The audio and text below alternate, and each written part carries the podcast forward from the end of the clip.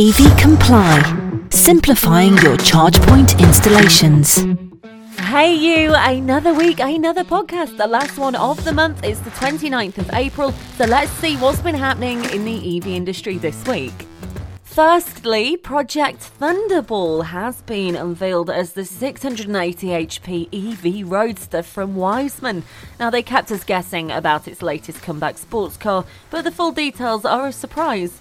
It's quite a statement, as we knew it would be. In fact, everything about the car is potentially eye opening. First, there is a colossal output, which is delivered solely to the back wheels via twin electric rear mid mounted motors and a limited slip diff. Wiesmann says it is targeting a 0 to 62 mile per hour time of 2.9 seconds, which would obviously place it among the fastest cars in the world. It's also capable of fast charging at up to 300 kilowatts, so real world usability ought to not be a problem, or of course, less of a problem. So if you've got a need for speed and you love yourself an EV, maybe the Thunderball's going to be for you. Continuing with the cool car theme, BMW's iRange is back on the road. Now, of course, first came the iX SUV, which they had great success with, but now we're all about the iRange. This is an EV that lifelong BMW fans can embrace, apparently. It's a proper BMW. So, from its production right down to the rear wheel drive format that they've kept, its uh, looks are derived from, I'd say, the 4 Series, and you can definitely see parts of that. There's also the 3 Series that's kind of creeping in there, but you know, why wouldn't they take inspiration from the other cars? It does seem deceptively smaller than its 4.8 metres, but it is definitely one to look out for. BMW are very proud of this one, and they're spending a lot of money on campaigns to back it to try and get people in it. So if you're looking at a BMW, maybe that's the one for you. Now, according to one of the UK's leading independent specialists for car and van leasing, Select Car Leasing, more motorists are looking at joining the world of EVs and are increasingly turning to adopting battery power. The company has seen a 300% upturn in interest for EV models over the last couple of months, with the company stating that this is due to the government's 2030 carbon emission targets and, of course, the rising costs of petrol and diesel. Another factor making the EV market increasingly appealing is the inflating prices in the second hand car market, which is causing many people to reassess their views on future models of transport. In other news this week, Paua has established a network of 10,000 EV charge points for fleets to access with centralised billing. The network includes chargers from Osprey, Fastned, Ionity, Connect Curb, Char.gy, and Mer. Paua provides a single interface for organisations and fleets to pay for EV charging, obtain receipts, and claim VAT refunds. Niall Riddell, CEO and co founder of Paua, said we've now developed the UK's largest business network for electric vehicle charge points.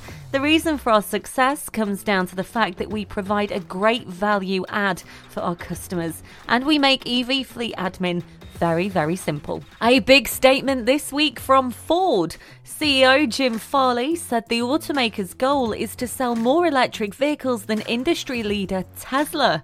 Production of Ford's electric F 150 Lightning pickup began on Tuesday in Michigan.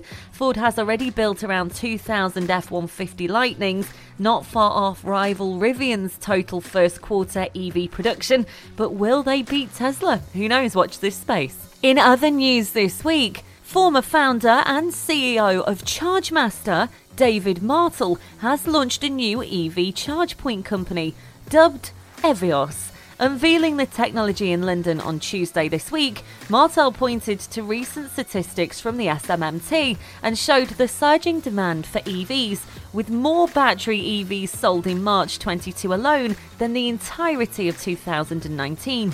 Martell said EVIOS has designed its charger to meet six key criteria to be hassle free, suitable for shared parking, to automatically link to off peak electricity tariffs, to integrate with solar installations, to present information in understandable terms, and of course to be affordable. And we wish David a lot of luck with this. We love a positive story here at EV Comply, and Business Gateway has helped an electric vehicles charging station contractor to expand into new manufacturing facilities in Dundee and ensured the growth of its services.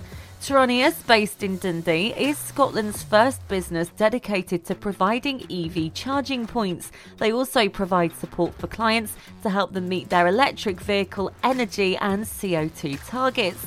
Founders Jamie Duffy and Siiki Payne worked with Business Gateway to secure their first premises at the Michelin Scotland Innovation Park in Dundee. Now, with this move, the business can now take advantage of the setup which connects industry, academia, government, and of course the local community, whilst also enjoying space to grow. This has allowed them to expand their offering and develop the Hireland Pod, which is a shipping container that they have developed into a prototype mobile EV charging hub. We love the idea and we think everybody should watch this space. Now, going from Scotland to Belfast, a startup has announced its plans to invest 20 million in 1,500 new electric vehicle charging points across Northern Ireland.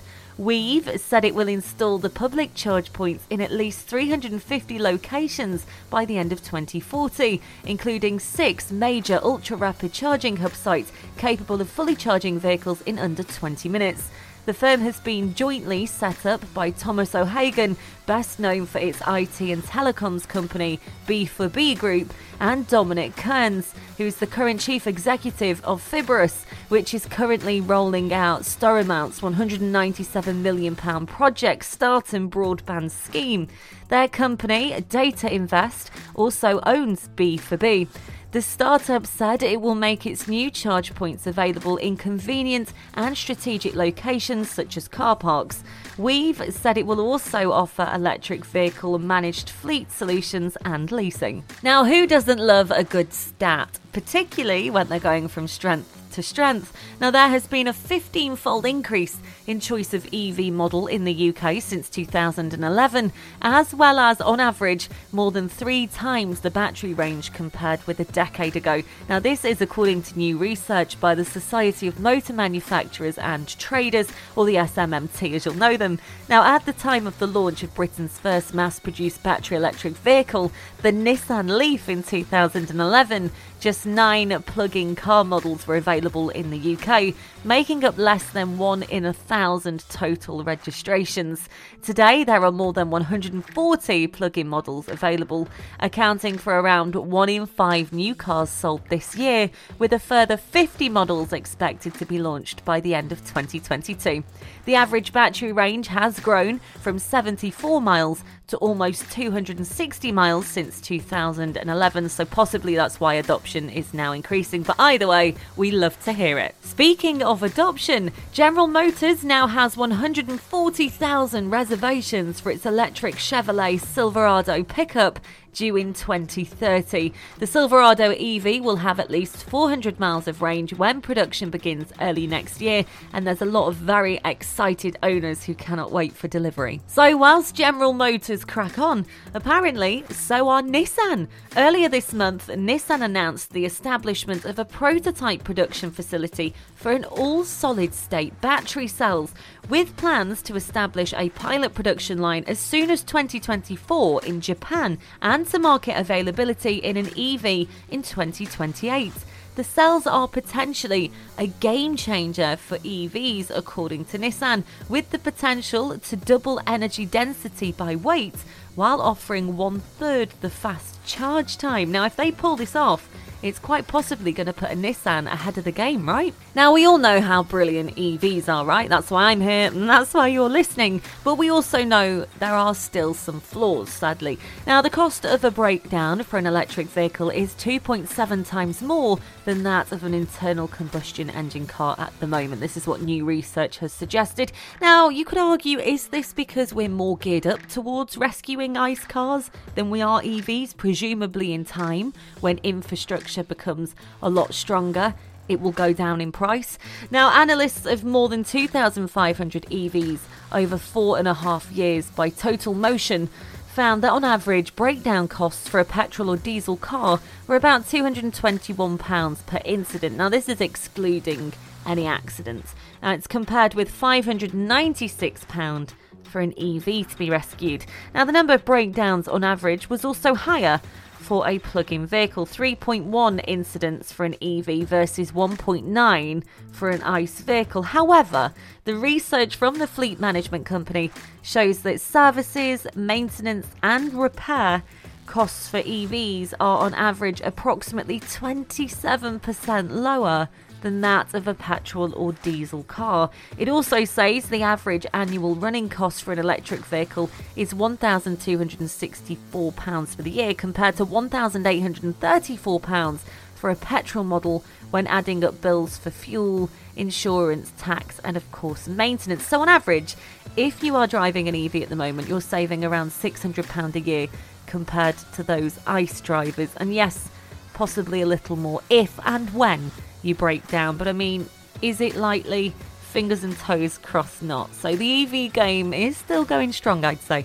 So that is all from me. You are now up to date with this week's EV industry news. I'll be back with you next Friday with a special guest chatting with me on the podcast. If you too would like to feature on our podcast, either via interview or for us to mention your business or product, please do get in touch. Go to ev-comply.com, just click on pods and vlogs and get in touch with us. We'd love to hear from you. From everybody here at EV Comply, you have a fantastic long weekend.